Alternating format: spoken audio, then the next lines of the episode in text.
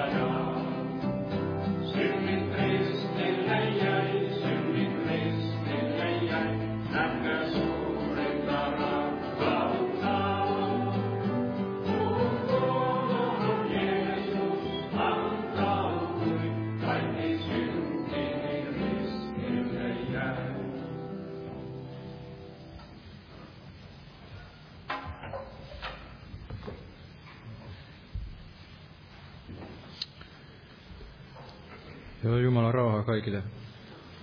Tervetuloa tähän keskiviikkoilla raamattu tunnille. Veli puhuu jälleen jatkaa tätä saarnaajan kirjan sarjaa, jos voidaan näin sanoa. Ja tässä vaiheessa on päässyt tänne saarnaajan kirjan neljännen luvun aivan näihin viimeisiin jakeisiin luen ne tähän alkuun, eli Saarnaajan kirja luku 4, jakeesta 13 jakeeseen 16. Saarnaajan kirja luku 4, ja 13. Parempi on köyhä, mutta viisas nuorukainen, kuin vanha ja tyhmä kuningas, joka ei enää ymmärrä ottaa varoituksesta vaaria – Sillä vankilasta tuo toinen lähti tullaksensa kuninkaaksi, vaikka oli hänen kuninkaana ollessaan syntynyt köyhänä. Minä näin kaikkien, jotka elivät ja vaelsivat auringon alla olevan nuorukaisen puolella, tuon toisen, joka oli astuva hänen sijaansa.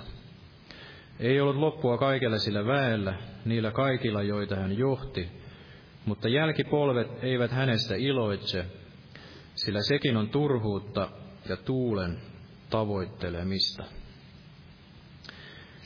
Ja veli varmasti käsittelee nämä jakeet, en sen ihmeempi ole tähän alkuun, mutta itselle tuli se mieleen, että Raamattu sanoi, että joka itsensä ylentää, niin se alennetaan, ja joka itsensä alentaa, niin se ylennetään. Ja nöyrtykää Jumalan väkevän käden alle, niin hän teidät ajallansa korottaa. Eli saarnaaja pohti näitä asioita ja varmasti näki tällaisen hengellisen todellisuuden, että Jumala on se, joka näin asettaa ne hallitsijat ja hän voi näin ihmisen koroittaa ja hän voi todella toisaalta myös hänet näin hetkessä sitten ottaa pois sieltä sijaltaan. Ja ajattelin myös näin, että näin on varmasti kansakuntienkin kohdalla, niin kuin taidettiin täällä viime raamattutunnilla veli otti sen, että vanhurskaus kansan korottaa, mutta synti on sen häpeä. Eli yhtä lailla Jumala voi myös näin kansan korottaa ja yhtä lailla Jumala voi sitten kansan myös näin alentaa. Kaikki on Jumalan kädessä. Ja saarna ja tyylleen uskollisella niin kuitenkin lopulta näki, että kaikki tämäkin oli näin vain turhuutta. Jälkipolvet eivät hänestä iloitse, eli ikään kuin ei mitään jää sinne historian kirjoihin sitten kirjoitetuksi. Ja toisaalta me emme näin uskon elämässä tavoittelekaan sitä, että me olisimme tässä maallisessa elämässä jotain, vaan, vaan todella se, että meidän nimemme on siellä elämän kirjassa ja jos Jumala näin tahtoo, niin hän voi korottaa ja jos Jumala näin tahtoo, niin hän voi myös sitten alentaa. Ja vaikka ihminen voittaisi omaksensa sen koko maailman, niin hän saisi vain näin sielullensa vahingon. Eli meidän tulee ennen kaikkea tavoitella sitä, että me voisimme näin, ajattelin tätä Daavidia, että niin kuin hänestä sanottiin siellä sitten vanhoilla päivillä ikään kuin jotenkin yhteenvetona hänen elämästään, että hän näin palveli Herraa omana aikanaan. Vai kuinka se oli kirjaimellisesti, en löytänyt sitä kohtaa, mutta tämä ajatus, eli olkoon sitten kuningas tai hallitsija tai sitten tavallinen kadun tallaaja, niin jokaiselle tärkeintä olisi se, että palvelisi näin Herraa omana aikanaan. Ja vaikka ei saisikaan nimeänsä historian kirjoihin, niin varmasti Jumala kirjoittaa sitä elämän kirjaa näin siellä lakkaamatta Muistokirjat kirjoitetaan jokaisen meidän näin hyväksi ja se ei ole näin turhaa, mitä me sitten teemme tämän Jumalan valtakunnan työn hyväksi. Ja annan saarnaajan kirjan ikään kuin selittää itse itseään ja luen täältä tämän saarnaajankin loppupäätelmän saarnaajan kirjan viimeisestä luvusta, eli tästä luvusta 12 ja tämän jakeen 13, että loppusana kaikesta, mitä on kuultu, on tämä. Pelkää Jumalaa ja pidä hänen käskynsä, sillä niin tulee jokaisen ihmisen tehdä. Sillä Jumala tuo kaikki teot tuomiolle, joka kohtaa kaikkea salassa olevaa, olkoon se hyvää tai pahaa. Eli Jumala on se, joka näin korottaa tai alentaa ja hän on se, joka lopulta sitten näin sen meidän elämämme näkee ja, ja hän on myöskin sen sitten näin tuomitseva Jeesuksen Kristuksen näin kautta, uhri kuoleman kautta ja siihen me saamme näin tänäkin päivänä luottaa, olimme sitten näin maallisessa elämässämme kuninkaita tai sitten kerjäläisiä tai näitä kadun tallaajia. Näin en tämän enempää, vaan veli tulee sitten puhumaan tästä aiheesta. Noustaan yhdessä näin kiittämään ja rukoilemaan pyytämään siunausta tälle kokoukselle. Kiitos Herra Jeesus, saamme tänäänkin olla täällä sanasi kuulossa Jeesus ja siunaa todella näin veli, joka tulee puhumaan sinun sanasi. Avaa Jeesus, meidän korvamme kuulemaan, silmämme näkemään nämä hengelliset todellisuudet Jeesus. Ja voitele veli näin puhumaan sinun sanasi niitä, sitä iankaikkisen viisauden sanaa Jeesus. Jota tahdot näin kylvää tänäkin päivänä meidän sydämiimme, että voisimme näin rakentua Jeesus, kasvaa uskossa Jeesus, ja voisimme näin puhdistua Jeesus, ja olla se morsiusseurakunta, joka oli tarkoittanut meidät Jeesus. Ja jokainen meistä näin yksilönä voisi näin vahvistua uskossa Jeesus, että se Jumalan sana näin runsaasti asuisi meidän sydämissämme, että voisimme näin kestää ne kaikki koetukset Jeesus, ja olisimme täynnä sinun sanasi, ja aina valmiita näin vastaamaan jokaiselle, joka kysyy meiltä sen toivon perustusta, mikä meillä tänäänkin on, ja se on se karitsan veri tänäkin päivänä, Jeesus. Kiitos, Jeesus. Siunaa totisesti lupaaksi mukaan tämä kokous. Olet täällä meidän kanssamme, Jeesus. Ja muista kaikki, jotka ovat tänä päivänä päässeet, Jeesus. Jokaista kadonnutta lammasta, Jeesus. Jokaista, joka on tänäkin päivänä, niin kuin Ahti veli, sellaisessa tilanteessa, että ei välttämättä pääse niin helposti, niin anna heidänkin kokea sinun kosketuksesi tänä päivänä, Jeesus. Siunaa meitä kaikkia täällä läsnäolijoita, Jeesus. Ruokin meitä todella ja virvoita ja vahvista kaikin tavoin sanallasi Jeesus. Ja avaa meille niitä uusia ovia Jeesus, niitä evankeliumin ovia. Avaa meille sitä, anna meille rohkeutta vielä tänä päivänä viedä sinun sanasi eteenpäin Jeesus todella. Ja niitä viisaita sanoja, että voittaisimme niitä sieluja Jeesus, jotka hoippuvat sinne surmapaikalle, että tempaisimme heidät Jeesus, sinun tykösi Jeesus. Muista tänä päivänä meidän lapsiamme Jeesus, todella puolisoitamme Jeesus. Niitä, jotka eivät vielä sinua tunne, että he saisivat armon tulla vielä pelastukseen Jeesus. Kiitos Jeesus tänä päivänä sinun verestäsi Jeesus ja sinun pyhyydestäsi. Kiitos Jeesus ja jää siunaamaan tätä kokousta Jeesus. Pyhässä nimessäsi Jeesus. Kiitos Jeesus. Istukaa, olkaa hyvä.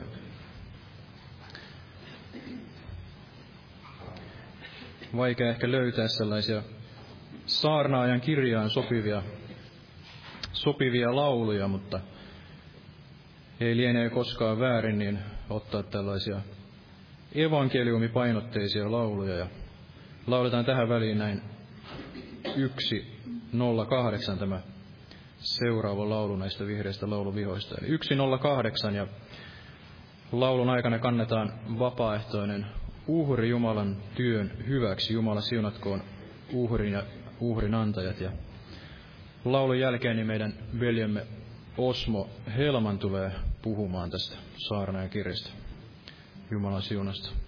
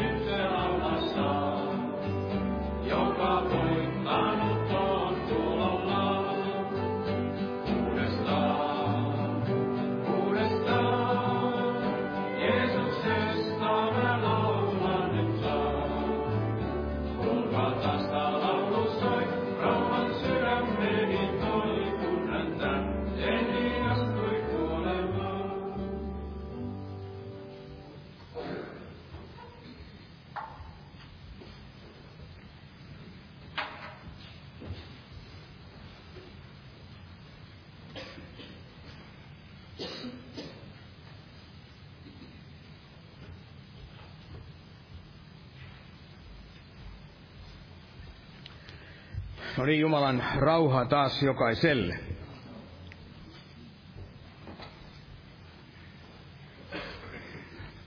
Eli jatketaan tätä kyseistä saarnaajan kirjaa ja en tiedä monesko, tämä on varmaan 15. 15 nyt niin sanottu osa tätä saarnaajan kirjaa ennen kuin nyt vihdoin päästään sitten tämä neljäs luku, kolmas osa tästä saarnaajan kirjasta sitten näin käsitellyksi. Täällähän vanhassa testamentissa on, on useita kirjoja, jotka ne käsittelevät tätä viisautta. On Jobin kirja, on sananlaskut ja on tämä saarnajan kirja ja ehkä hyvin tähän voi lisätä myöskin tähän joukkoon kuuluu se laulujen laulut sekä myöskin nämä psalmit, osa siitä. Ja niitähän sananlaskuja ja psalmeja, niitähän on jokseenkin helppo lukea. Eli ne ei siinä määrin, ei tuota kovinkaan paljon ongelmaa. Mutta se, että mitä nyt tarkoitetaan tällä viisaudella, mitä on viisaus? Mitä se merkitsi raamatun päivinä ja nimenomaan raamatun tapahtumien niiden alueella? Eli me ehkä tässä nykyisessä maailmassa ja ajassa niin ajattelemme, että viisaus, se on sitä tietoa.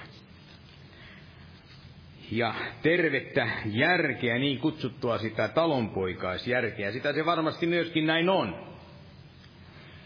Mutta vanhassa testamentissa niin viisaus se yleensä liitettiin luottamukseen Jumalaan sekä myöskin siihen Jumalan pelkoon. Ja myöskin viisas oli se, joka osasi tehdä elämässään niitä oikeita ratkaisuja. Ja tämä viisas Salomo, hän tarkasteli elämää ja hän näytti myöskin toteen sen, että kuinka kaikki laittomuus, kaikki syntiset nautinnot, niin ne olivat pahasta ja jotka myöskin saivat hänetkin näin petetyksi.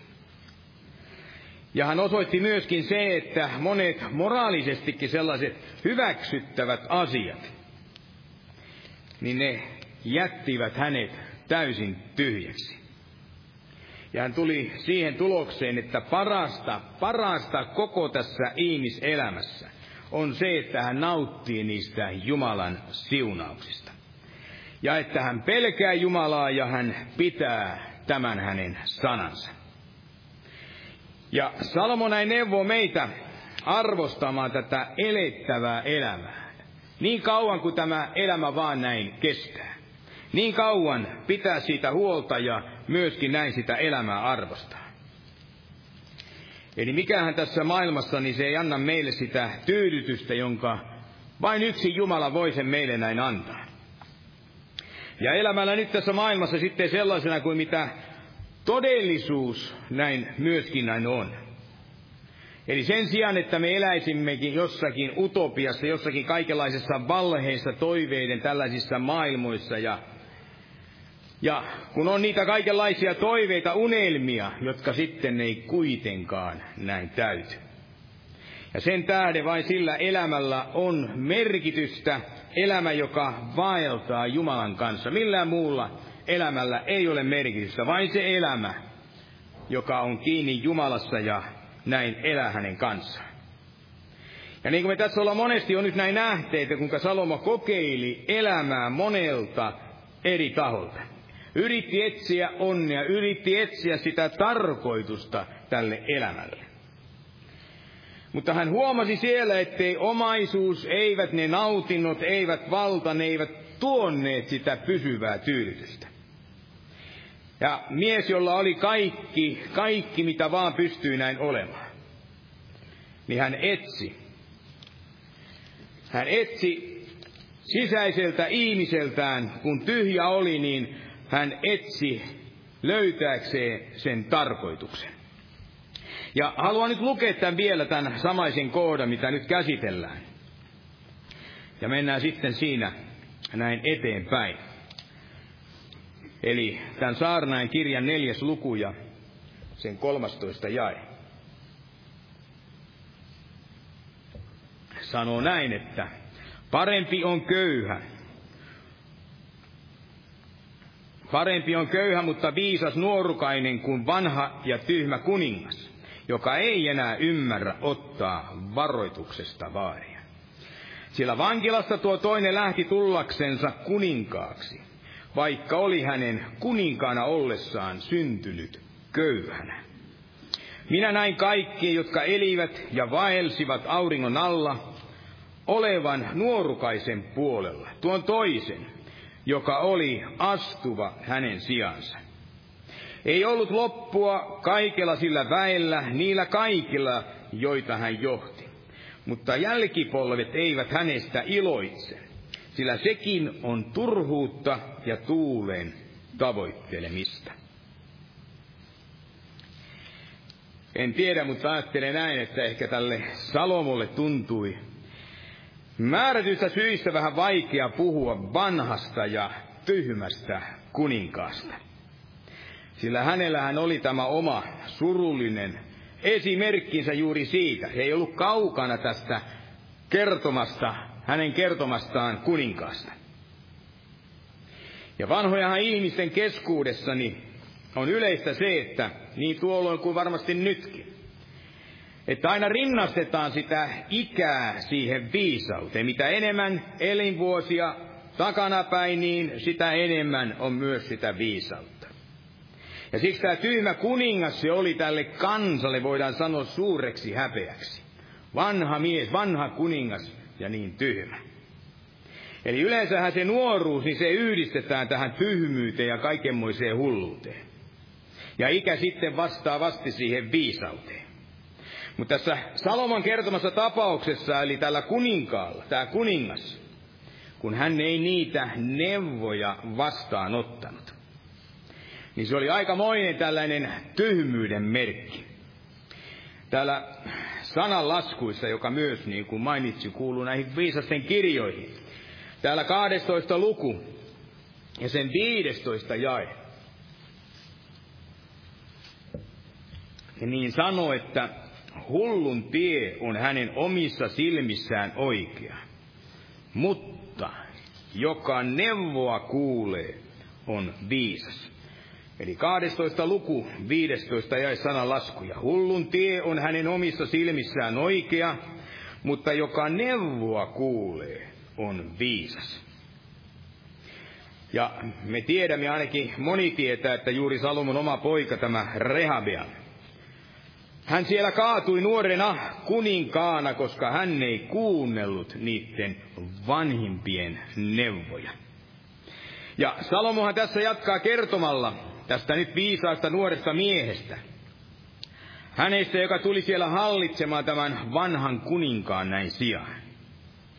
Eli vaikka hän syntyi valtakunnassaan näin köyhänä, ja Salomo näki, kuinka näin oli tapahtuva, monien hallitus näin kai niiden kausien näin aikana. Eli nuori mies nousee vaatimattomista niistä oloista. Voittaa kaikki ne esteet ja vastukset ja nousee kuninkaaksi tämän vanhan ja tyhmän hallitsijan paikalle. Ja hän nauttii valtaisan kansan, valtaisasta siitä kansan suosiosta. Eli sanotaan, kuinka kaikki, jotka elävät näin auringon alla, he kulkevat tämän viisaan ja tämän nuoren mukana. Ja tuo häntä seuraava väkijoukko, näin sanotaan, että se oli loputon. Mutta pian kun tämä nuori viisas mies on näin päässyt sitten valtaan, niin siellä se osa, osa sitä hänen loistostaan, niin se alkaa hämärtymään. Se alkaa hiipumaan, sillä jokainen, oli hän kuka tahansa, niin jokainen kuolevainen tekee niitä virheitä. Ja hänkin sitten saattaa pian päätyä vanhaksi ja näin tyhmäksi kuninkaaksi, jos hän ei ota niitä neuvoja vastaan. Ja niin nuo hänen jälkeensä sitten tulevat, niin tuo tavallinen kansa kuin sitten varmasti siellä näitä erinäisiä hallitsijoitakin, niin he eivät ole tyytyväisiä häneen. Ja hänet sitten syrjäyttää se toinen, joka on häneen nähden, voidaan sanoa samankaltainen, samanarvoinen. Ja näin tulee tällainen määrätynlainen kiertokulku. Sellainen, joka ei sitten koskaan näin pääty, eli odotetaan vain, että toinen nuori ja viisas mies sieltä jostain puskista tietämättömyydestä näin nousee. Ja ottaa sitten tämän valtaistuimen näin haltuunsa. Ja historiahan on täynnä ihmisiä, jotka ovat juuri esimerkkejä tästä, jotka sopivat tähän Salomon antamaan tällaiseen kuvaan. Siellä muun muassa kerrotaan, kuinka Joosef nousi vankilasta sen aikaisen mahdin tämän Egyptin toiseksi korkeimpaan siihen virkaan. Ja vaikka tämä Joosef siellä nousi nuorena ja viisana miehenä tuohon valtaan, niin hän kykeni säilyttämään sen viisautensa sekä uskonsa myöskin Jumalaan. Mutta monet, monet tämän raamatun kertomukset, ne eivät pääty näin onnellisesti kuin päättyi tässä Joosefin tapauksessa. Kun ajatellaan, että Saulilla Israelin ensimmäisellä kuninkaalla, hänelläkin oli tällaiset alhaiset, hyvin vaatimattomat ne lähtökohtansa. Mutta siellä noustuaan sitten valtaan, niin hän lankesi pois uskosta ja lopulta hänelle kävi niin kuin hän, hänelle kävi. Ja tuli se toinen, tuli nuori ja tuli se viisas ja otti hänen valtansa, otti hänen paikkansa. Ja myöhemmin sitten Daavid sekä myöskin tämä hänen poikansa Salomu, tämä saarnainen kirjan näin kirjoittaa, niin he aloittivat valtakuntansa, sen hallitsemisensa siis todella hyvin.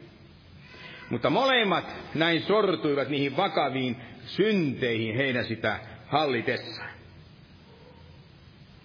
Eli monet hallitsijat niin nykyisessä kuin muinaisessakin siinä maailmassa, niin ovat tunteneet juuri niitä suosion huippuja. Mutta sitten ne ovat myöskin näin kokeneet syvän tai sen pilkan ja katkeran häpeän. Kaikki sen syvyydetkin. Olen itse monesti mietiskellyt sitä, tällaista seikkaa, kun perussa ensimmäistä kertaa olimme vuonna 1989. Olen tätä asiaa monelle perulaisellekin myöskin ihmetystäni näin kertonut. Että kuinka itselläni koko tämän elämäni aikana ollut vain muutama. Onko niitä nyt ollut kaiketi viisi vai onko nyt tämä sitten tuleva kuudes presidentti? Eli viisi laskelimien mukaan on ollut ja olen sanonut, että heillä kahden, korkeintaan kolmen vuoden aikana, niin on yhtä monta presidenttiä kuin minulla koko elämäni aikana. Ja se ihmetys ei pääty tähän, että, että nuo kaikki sieltä vuodesta 89 tähän päivään asti perus olleet nämä presidentit, niin ovat kaikki joko olleet vankilassa tai heitä odottaa se vankilatuomio. Eli he ovat kaikki joko olleet vankilassa siellä kiven sisällä, tai sitten heitä odottaa tuo, että he sinne näin joutuvat. Yhtä lukuun ottamatta. Yhtä lukumattamatta sitä Alan Garcia, joka oli ensimmäisenä kertana presidenttinä juuri silloin, kun me tuonne Etelä-Amerikkaan me silloin muutimme. Ja sitten tällä toisella, toisella kerralla paljon myöhemmin sitten, niin kun häntä oltiin jo viemässä sitten vankilaan, tultiin, poliisit tulivat, virkailijat tulivat hänen kotiinsa ja olivat häntä pidättämässä ja viemässä häntä näin vangittuna. Niin hän siinä pyysi heiltä, että jos saisi minuutin kahden tällaisen ajan, että hän kävisi vielä tuolla hänen yläkerrassaan työhuoneessaan. Ja tämän luvan saatuaan, niin menittikö minuutti vai menikö kaksi, niin kuului laukaus. Hän ampui itsensä, teki itse murhan. Eli hänelle kaiketi oli liian suuri häpeä joutua sitten tilille siitä kaikesta, mitä oli tehnyt. Ja nyt viime viikolla, kun luin uutisista niin, että Perun tämä entinen presidentti, joka oli silloin myöskin presidenttinä tämän Alan Garcian jälkeen, Alberto Fujimori, niin hänet päästettiin juuri vapaaksi 85 vuoden ikäisenä oltuaan siellä varmaan oli 20 vuotta ainakin vankilasta ja oli hyvin Hyvin sairaana miehenä näin sitten pääsi lopulta vapaaksi. Ja nämä kaikki presidentit, niin nämä kaikki presidentit saivat maistaa sitä suurta suosiota. Ei ollut loppua kaikella sillä väellä, eli niillä kaikille, jotka heitä seurasi. Mutta lopulta jokaisen kohdalla. Niin siellä ennemmin tai myöhemmin, joskus hyvinkin nopeasti, arvaamatta tuli toinen. Otti hänen paikkansa näiden kaikkien mahdollisten korruptio juttujen näin tähden ynnä muiden tähden.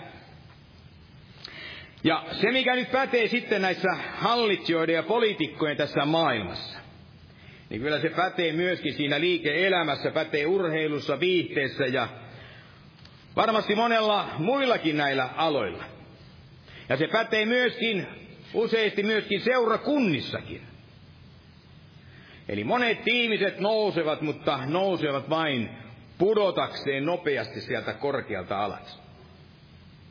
Eli toiset aloittavat hyvin, vain lopulta tulloikseen sitten näin korruptoituneiksi, itsekkäiksi ja sellaiseksi epäpäteviksi. Ja tämän kaiken tämä Salomo hän näki turhuudeksi ja näin tämän kaiken tuulen tavoitteluksi. Eli ihmiset yhtä kuin nämä ihmisjoukotkin ovat tällaisia ailahtelevaisia. Ja mielellään sitten siirtyvät aina politiikassa siellä poliitikosta toiseen. Vaikka poliitikko olisi kuinka hyvä näin tahansa, niin on varma asia, että mikään ei koskaan kestä ikuisesti. Eli nuori mies voi nousta sieltä jostakin takarivistä ja tehdä hyvää. Mutta jossakin vaiheessa sitten elämää, niin Hänestäkin tulee sellainen joustamaton, kuten vanhasta kuninkaasta, ja menettää sen kansan sydämen.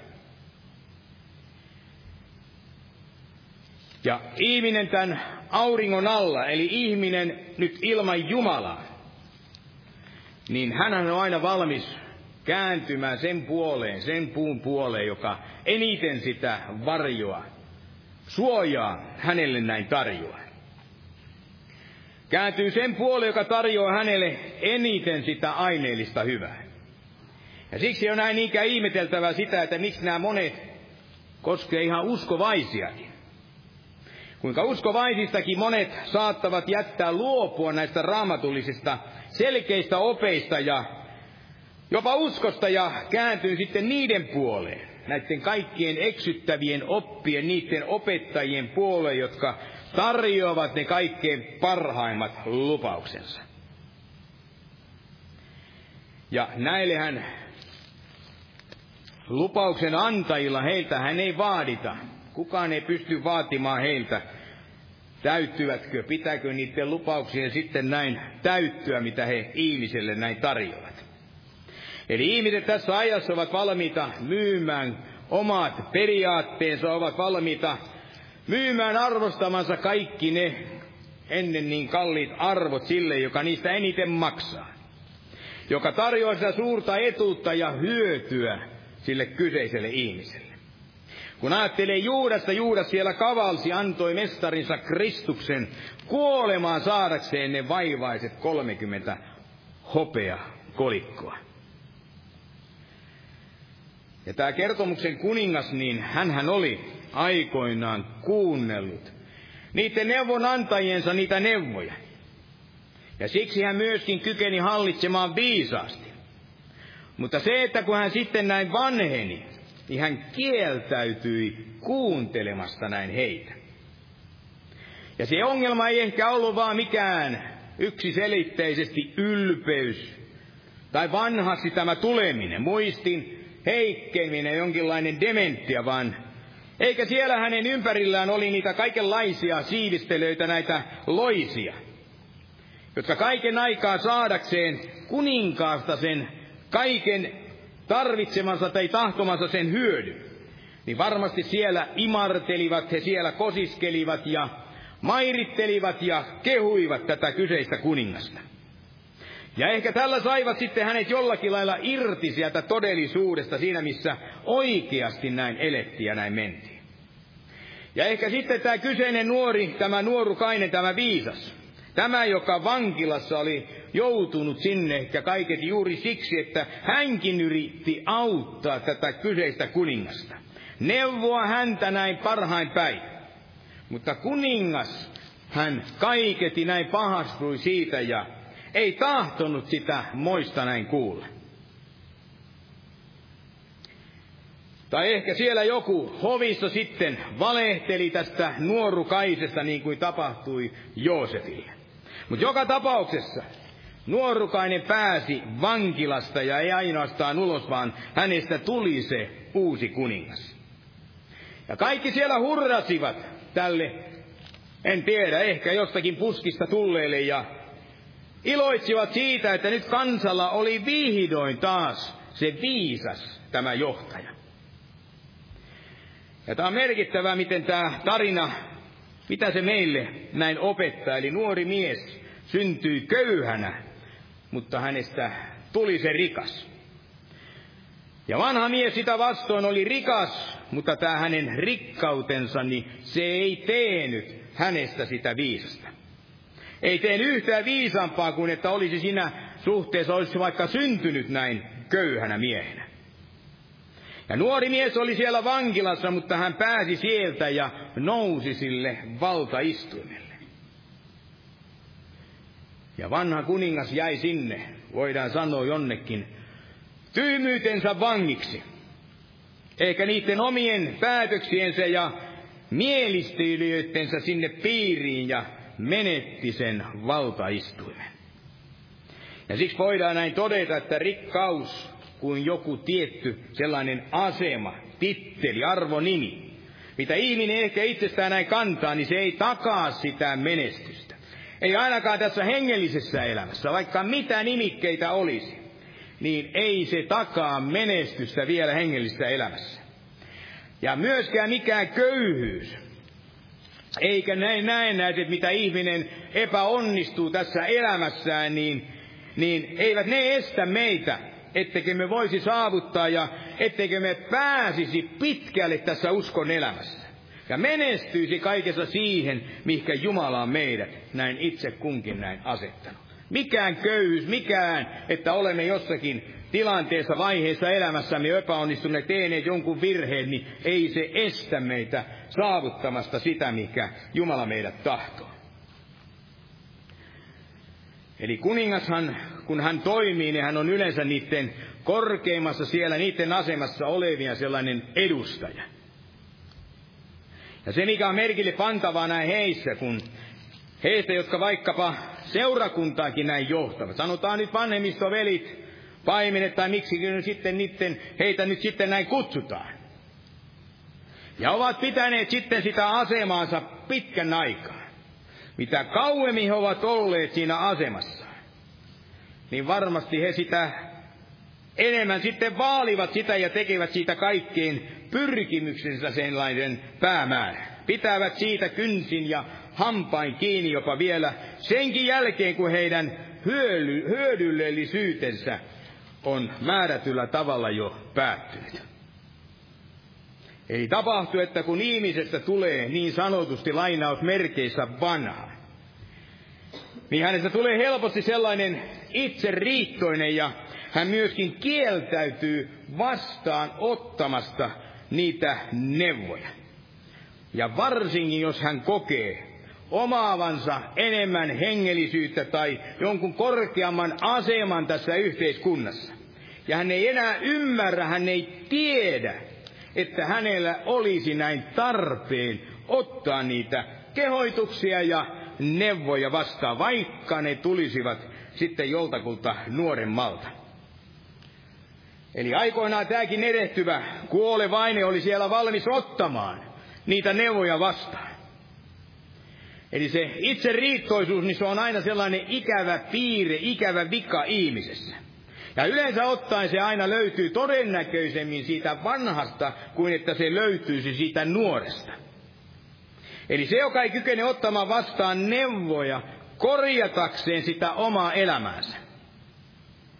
Joltakin, miltä tahansa alueelta, niin se on juuri sellainen, joka on ylittänyt sen, voidaan sanoa sen sen rajan, että hänestä ei ole enää sitä hyötyä, mitä tulisi vaikkapa juuri seurakunnalle näin antaa. Eli tämä viisas nuorukainen, josta Salomo tässä puhuu, vaikka hän oli täysin varaton, köyhä, omasi vähemmän kokemusta ja omasi vähän, vähemmän tuntemusta kuin tuo tyhmä viisas kuningas, niin hän oli kuitenkin hyödyllisempi ja suositeltavampi tuohon kuninkaan virkaan kuin tuo vanha kuningas. Eli elämässähän on näitä nousuja ja on myöskin näitä laskuja. Eli yksi mies saattaa olla nousussa ja samaan aikaan se toinen laskussa. Ja yleinen ilmiö, kun puhutaan korkeasta nyt tässä asemasta. Alhainen, niin kuin tässä velikin sanoi, se alhainen korotetaan, ylpeä alennetaan. Mahtavat kukistetaan ja siirretään pois näin paikoiltansa. Mutta se on ikävä, että tämä tarina tästä kuninkaasta tai nuoresta miehestä, niin se ei päätynyt tähän. Eli sillä kun tämä nuori viisas nousi valtaistuimelle, niin Salomo viisaana hän totesi, hän näki kuinka kaikki auringon alla nämä elävät tungeksivat tämän nuoren puolelle, joka tuli näin tämän vanhan kuninkaan tilalle. Ja näin näytti siltä, että uudella nuorella kuninkaalla oli kaikki hyvin, kaikki meni hienosti.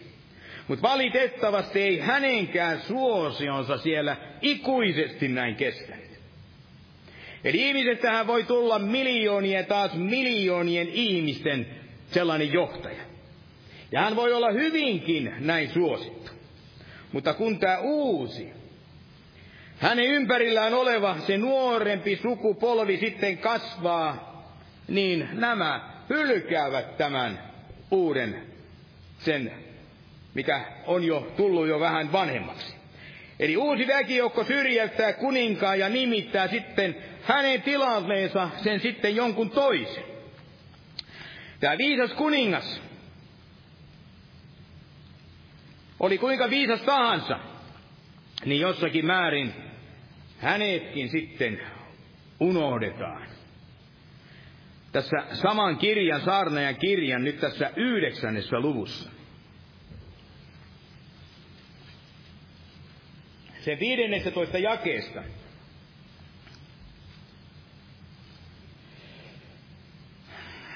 En paljon aina tahdo saada palautetta mistään puheista, raamatun tunteista. Mulle paras palaute on se, kun mä kuulen tätä rapinaa, kun ihmiset kääntää raamatun sivuja ja tietää sen ainakin, että, että seurataan. Se on paras, paras palaute. Eli Saarnain kirjan 9. luku 15 jae. Niin tässä on samankaltainen tarina köyhästä ja viisaasta miehestä. Ja siinä sanotaan, mutta siellä oli köyhä viisas mies, ja hän pelasti kaupungin viisaudellaan. Mutta ei kukaan ihminen muistanut sitä köyhää miestä. Ja kuten Salomo sitten täällä ihan jo toisessa luvussa, siis tässä samassa sanan laskujen kirjassa, siis toinen luku, 16 jae. Niin hän siinä sanoo, että sillä ei jää viisaasta, niin kuin ei tyhmästäkään ikuista muistoa. Kun kerran tulevina päivinä kaikki unohdetaan, ja eikö kuole viisas niin kuin tyhmäkin. Ja jälleen tässäkin voimme, voimme hyvin muistella tätä Joosefia. Niin suuri viisaus ja niin suuri, voidaan sanoa, hallitsija. Sillä ei jää viisaasta niin kuin ei tyhmästäkään ikuta muistua. Täällä toisessa Mooseksen kirjassa ensimmäinen, otan tästä tänne, ei ole pakko, ei tarvitse, jos ei halua kääntää lehtiä sivuja, mutta toisessa Mooseksen kirja ensimmäinen luku ja siinä kahdeksas jae, niin siinä sanotaan, voimme lukea, että niin Egyptiin tuli toinen kuningas, joka ei Joosefista mitään tiennyt. Eli jotka tulivat siellä Joosefin jälkeen, niin olivat unohtaneet tämän viisaan hallitsijan. Eli kuningaskin voi olla suuri ja viisas, mutta hyvinkin totaalisesti unohdettu. Jälkipolvi ei hänestä juuri, ei mitään näin tiedä. Eräs jo kauan sitten kuollut tällainen brittiläinen hallitsija. Hän, joka vei valtaistuimen eräältä hallitsijalta, oliko Kaarle ensimmäinen vai oliko Kaarle toinen, en, en nyt muista. Niin hän sanoi ystävälleen, että älä luota noihin hurraa-huutoihin. Sillä nämä kyseiset ihmiset, jotka nyt siellä hurraavat ja meille taputtavat, niin he huutavat yhtä paljon, jos meidät hirtettäisiin. Siksi sen tähden tämän Salomon johtopäätös oli se, että turhuutta ja tuulen tavoittelua. Eli ihmiset ovat niin ailahtelevaisia. Alta on katoa vaista ja, ja niin myöskin on se suosio. Eli kyllä se jossakin vaiheessa niin se alkaa hiipumaan. Eli se kuningas, jota tänään palvotaan, voi huomenna olla hyvinkin halveksittu. Se, joka tänä päivänä pidetään sankarina, niin huomenna se voi olla kaikkien silmissä ja mielessä täysroisto. Eli tulee muistaa, että nämä samat ihmiset, jotka huusivat yhtenä, eräänä sunnuntaina siellä Jeesukselle, että halleluja, hoosi Anna. Kun Jeesus siellä saapui Aasilla ratsastaen sinne Jerusalemin kaupunkiin, niin muutaman päivän jälkeen, muutama päivää vaan myöhemmin, seuraavana torstaina, he vaativat kaikki huutain ristiin naulitse, ristiin naulitse, samat ihmiset. Eli yhtenä hetkenä ihmiset huutavat ja oikein innoissaan täydestä sydämestä, että siunattu olkoon hän, joka tulee Herran nimeen. Hoosi Anna korkeuksissa. Ja neljä päivää, vain neljä päivää tästä huutavat, että ristiin naulitse, ristiin naulitse, päästä meille varappas. Eli aivan käsittämätöntä. Mutta tämän kaltaisia ihmiset näin ovat. Eli ovat vähän niin kuin ne meren aallot, joita tuuli kuljettaa ja muuttaa aina halutessaan niiden suuntaan.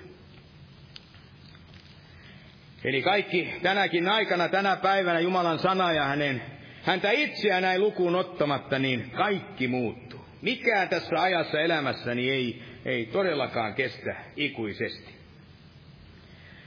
Eli huomaa tämä, että nämä, jotka nostivat tämän nuorikin miehen sinne valta istuimelle, he rakastivat varmasti häntä ja he myöskin seurasivat häntä ja hänen ohjeitaan neuvoja. Ja ajan myöten he kaikki kuitenkin katosivat täysin sieltä näyttämöltä, ja kun tuo uusi sukupolvi näin nousi, tuli esiin sukupolvi, joka hänestä niinkään tiennyt. Ei tiennyt niitä, mitä ei tuntenut, mitä hyviä asioita hän oli aikaan saanut. Niin se halveksi tätä ihmistä. Ja kun ajattelee hengellisessä elämässä tätä seurakuntaelämää, vanhat entiset ovat menneet ja Uudet ovat tulleet ja sitten tavallaan astuneet näin esiin. Ja niitä entisiä lähtiöitä heistä ei tänä päivänä, ei niitä paljoakaan niin ajatele. Johtavista erosopasesta lähtien niin ei muisteta. Harva täällä oleva nuori tietää tuskin mitään, paljoakaan tästä kyseisestä miehestä. Eli niin kuin hallitsija kuningas presidentti. Niin hyvä kuin hän voikaan sitten näin olla. Ja niin hyvä kuin seurakunnan johtaja voisi parhaimmillaan olla. Niin hänen suosionsa seurakunnassa on aina myöskin ajallista. Se on myöskin tilapäistä, väliaikaista. Jonakin päivällä tullaan sanomaan, että hei, että taasko sinä? Eikö täällä ole muita puhuja kuin sinä? Eikö ketään muu voi sinun sijaan sinun tilallasi tulla vaikka puhumaan. Mutta se on varmaa, että kukaan ei voi koskaan miellyttää kaikkia. Eli hän, joka tahtoo niin kuin, voidaan sanoa, haluaa sitten tai joutuu johtamaan, niin sanon, että määrätyllä tavalla joutuu kantamaan sellaista raskasta taakkaa. Ja varsinkin jos asiansa tehtävänsä sitten tosissaan ne ottaa. Tätä saarnaa kirjakin lukiessa, niin voi huomata, että minne tahansa Salomokin näin katsoi, minne tahansa hän menikin. Mitä tahansa elämän osan aluetta siellä hän tutki. Niin hän sai herrata aina hyvinkin, voidaan sanoa, tärkeitä ja tarkkoja opetuksia. Eli aina kun hän siellä katsoi sinne ylöspäin, niin hän näki, kuinka Jumala hallitsi tätä koko maailman kaikkeutta. Hallitsi tätä elämää. Ja kun hän katsoi sitten itsensä sinne sisimpäänsä, niin hän näki, että ihminen oli luotu sitä ikuisuutta varten. Ja että Jumala tekee kaiken kauniiksi aikanansa. Hän tekee kaiken kauniiksi aikanansa meihin on laitettu sinne, meidän sisimpäämme on laitettu se iankaikkisuus.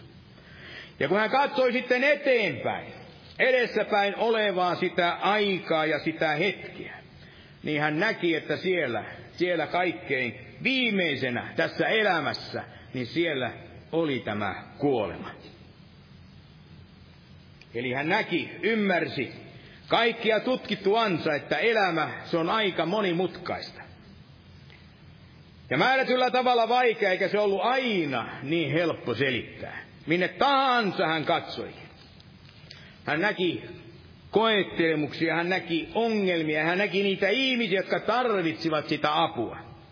Tarvitsivat lohka, rohkaisua ja tarvitsivat myöskin sitä, sitä neuvoa, lohdutusta. Eli juuri niin kuin tämänkin ajan ihmiset, he kaikki sitä, tai monet ainakin näin tarvitsevat. Jeesus sanoi täällä Markuksen evankeliumin kahdeksannessa luvussa, ja tämän kahdeksannen luvun sen kolmannessa kuudennessa jakeessa, siis Markuksen evankeliumin kahdeksas luku kuudes jae.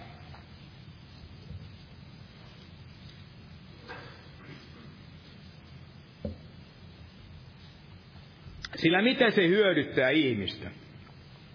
Vaikka hän voittaisi omaksensa koko maailman, mutta saisi vahingon sielullensa. Sillä mitä voi ihminen antaa sielunsa lunnaiksi? No, tässä neljännessä luvussa saarnaajan kirjaa sen 15 jakeessa. Salomo sanoi, että minä näin kaikkien, jotka elivät ja vaelsivat auringon alla olevan nuorukaisen puolta. Minä näin, Salomo näki. Ja tässä kuvasiko hän sitten niitä aikansa naapurikansojen hallitsijoiden, heidän kohtalo vai voisiko jopa näin sanoa, että hän puhui ihan omasta itsestään, omasta siitä tilastaan. Oliko Salomo itse tämä vanha ja tyhmäksi tullut tämä kuningas, joka kieltäytyi ottamasta, voidaan sanoa, huomioon niitä Jumalan neuvoja ja niitä varoituksia. Eli nämä monet tässä kertomassa yksityiskohdat tässä tarinassa, nämä kuvaa jossakin määrin juuri sitä, mitä Salomo myöskin elämässä, mitä siellä hänelle tapahtui. Jumalahan oli sanonut, siellä oli varoittanut, oli neuvonut sanomaa ottamatta niitä vieraita pakanallisia vaimoja ja palvelemasta niiden heidän jumaliaan. Mutta koska Salomo teki tässä koodin syntiä, niin Herra, hän ottaisi valtakunnan näin Salomolta ja antaisi sen hänen palvelijalleen. Ja siksi käännyn tänne ensimmäisen kuningasten kirjan puoleen. Ensimmäinen kuningasten kirja, 11 luku, ja sen yhdeksäs jae. Ensimmäinen kuningaskirja 11. luku yhdeksäs jae.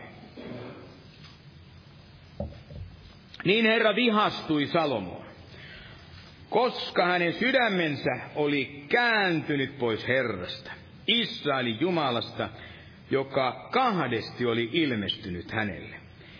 Ja nimenomaan kieltänyt häntä seuraamasta muita jumalia, ja koska hän ei ollut noudattanut Herran kieltoa. Sen tähden Herra sanoi Salomolle, koska sinun on käynyt näin, ja koska et ole piitannut minun liittoani, etkä noudattanut minun käskyjäni, jotka minä sinulle annoin, niin minä repäisen valtakunnan sinulta ja annan sen sinun palvelijallesi. Mutta isäsi Daavidin tähden minä en tee tätä sinun päivinäsi, sinun poikasi kädestä minä sen repäisen. Kuitenkaan en minä repäise koko valtakuntaa. Yhden sukukunnan minä annan sinun pojallesi palvelijani Daavidin tähden ja Jerusalemin tähden, jonka minä olen valinnut. Ja lopulta tämä toteutui siellä sen Jerobeamin kautta. joka oli Salomon palvelija, ja joka kasvoi, voidaan sanoa siellä äitinsä tämän, hänen äitinsä sen lesken köyhyydessä. Hänen äitinsä oli leski. Ja oli myöskin köyhä, josta tuli se kuningas. Eli jakeessa, kun mennään pikkusen eteenpäin tätä samaa lukua, 26, siinä näin sanotaan, että myöskin Salomon palvelija Jerobeam, Nebatin poika, Efraimilainen Seroidasta, Seredasta, jonka äiti oli nimeltään Serua ja oli leskivaimo, kootti kätensä kuningasta vastaan. Ja kun me jatkamme tätä lukua ja tulemme tänne jakeessa 28, ja joka sanoo, ja Jerobeam oli kelpo mies, ja kun Salomo näki, kuinka tämä nuori mies teki työtä, asetti hän hänet kaiken sen pakkotyön palveljaksi, mikä oli Joosefin heimon osalla. Eli tällaisena Salomo hän aluksi näki kelpo miehenä, mutta jo jakeessa 40 sitten sanotaan, Salomo koetti saada surmatuksi Jerobiamin, mutta Jerobiam lähti ja pakeni Egyptiin Suusakin Egyptin kuninkaan luo. Ja hän oli Egyptissä Salomon kuolemaan asti. Ja näin lopulta sitten seuraavassa luvussa 12 luku, sen 20. jae sanoo. Mutta kun koko Israel kuuli, että Jerobeam oli tullut takaisin, lähettivät he kutsumaan hänet kansan kokoukseen ja tekivät hänet koko Israelin kuninkaaksi. Daavidin sukua ei seurannut kukaan muu kuin Juudan sukukunta yksin.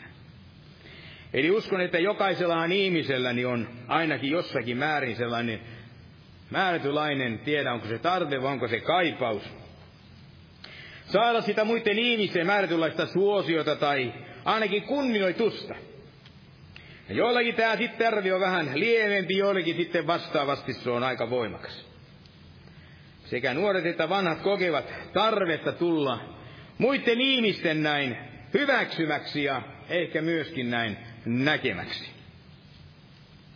Ja monelle valitettavasti se on sitten niin tärkeä, se ajatus, että mitä muut heistä näin ajattelevat.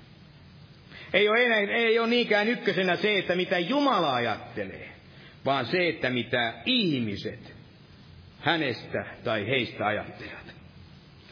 Mutta tällaisena uskoviaisena, mitä me ollaan, niin meidän pitäisi, ei näin pitäisi ajatella.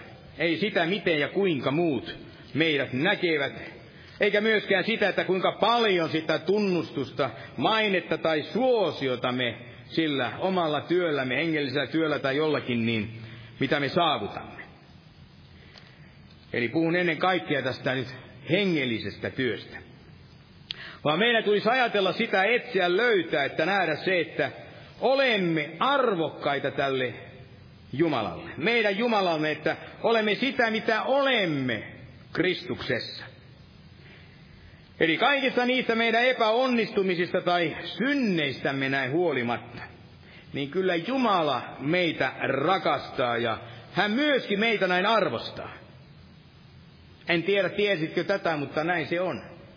Jumala meitä rakastaa, hän pitää meistä huolta ja hän myöskin meitä arvostaa. Hän antoi sen ainoan poikansa kuolemaan meidän puolestamme. Ja se on se asia, mikä todellakin näin merkitsee. Se ei ole mitään turhuutta eikä tuulen tavoittelua, vaan se on tosi asia. Se on se maailman tärkein asia. Ja tämä tekee sitten meistä Jumalan lapsilta niin hyvinkin näin erityisiä. Eli valitettavasti se, että jotka etsivät arvoa asemasta tai kaikenlaisista tällaisista statuksista, niin ei koskaan tässä elämässä, niin he eivät löydä sitä tyytyväisyyttä. Tekevät aina, kaiken aikaa, mitä tahansa nyt tekevätkin. Tekevät sitä, että kumpa nuo ihmiset, tämä naapuri, tämä seurakuntalainen tai joku, näin häntä pitäisi näin kovasti hänestä. Ja toivoisin, että heidät otettaisiin mukaan tai hyväksyttäisiin siihen ja taas siihen. Ja monta kertaa tällä tavalla tehdessään, niin He epäonnistuvat sitten siinä voidakseen miellyttää näin itse Herraa. Eli häntä ainoilla todella on se merkitys. Eli miellyttää häntä, joka rakastaa niitä heitä, joiden edestä hän antoi sen oman henkensä, heidän syntiensä tähden. On niitä monia asioita, mitä ihminen voi rahoillansa ostaa. Ja hyvä niin, että sellaisia on. Mutta täytyy muistaa tämä tärkeä asia, että me menetä niiden ostamiemme tai niiden asioiden tähden jotakin sellaista, mitä ei sitten rahalla voi ostaa. Mitä ei rahalla näin saa. Kun ajattelen sitä, että kuinka paljon ihminen laittaakaan ihan menemään, palamaan, kuinka paljon hän tuhlaa ja tekee työtä juhraa jotakin, voidaan sanoa sellaista pysyvää, saadakseen käsinsä sellaista, mikä ei ole pysyvää.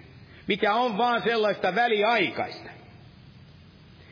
Ja mitä meille sitten maksaa se, mitä olemme valmiita, valmiita näin antamaan juuri kaikesta siitä, mikä meidän elämämme kannalta on se kaikkein tärkein. Ja siksi tahdon lukue tähän loppuun täältä Paavalin sanat tästä Kalattalaiskirjeestä. Tämän Kalattalaiskirjeen ensimmäisestä luvusta sen kymmenennestä jakeesta. Ja jossa sanotaan näin, että ihmistenkö suosiota minä nyt etsin vai Jumalan? Tai ihmisillekö pyydän olla mieliksi? Jos minä vielä tahtoisin olla ihmisille mieliksi, en olisi Kristuksen palvelija. Aamen. Ja noustaan vielä ylös ja käydään tässä rukoilemaan. Kiitos Herra tästä armon illasta ja kiitos siitä, että sinä olet se meidän Herramme ja sinä olet se kaikkein tärkein koko tässä maailmassa, Herra. Kiitos siitä, että saamme kiinnittää katseesi sinun uskon alkajaan ja uskon täyttäjään. Saamme totisesti, Herra, turvautua sinun lupauksiisi ja saamme totisesti, Herra, nauttia, Herra, sinun antamistasi siunauksista ja Totisesti, Herra, voimme hyljetä kaikki opin tuulet ja kaikki eksityksen kavalat juonet ja voimme yksi totisesti, Herra, kääntää meidän sydämemme, meidän mielemme, ajatuksemme, Herra, sinua kohden, Herra. Ja kiitos siitä, että sinä tahdot, Herra, meitäkin meitä vajavaisia ihmisiä tässä uskon elämässä näin käyttää. Ja tahdot totisesti, Herra, olla meidän työkumppaneita tai me sinun työkumppaneitasi. Ja tässä lopun ajassa, Herra, viimeisessä ehkä kenties herätyksessä, joka, jonka sinä tahdot, Herra, sytyttää, Herra, ja kiitos siitä, että sinä totisesti, Herra, varjelet meitä, sinä totisesti johdatat meitä, ja kiitos, että me tämänkin kokouksen ja koko elämämme saamme jättää näin sinun armahtavia, sinun laupeesi, Herra, sinun voimallisiin käsiin näin, Jeesuksen Kristuksen nimessä. Aamen. Istukaa, olkaa hyvä. Ja sitten tämmöinen tiedotusasia, että ensi maanantaina 18. päivä on vanhemmistoveljen kokous. Ja, ja toivoisin, että sitten nyt jokainen vanhemmistoveli on käsittääkseni paikalla, että jos se päivä ei käy, niin sitten sovitaan toinen päivä. Mutta näin, näin ollen, jos käy, niin sitten se päivä olkoon se päivä.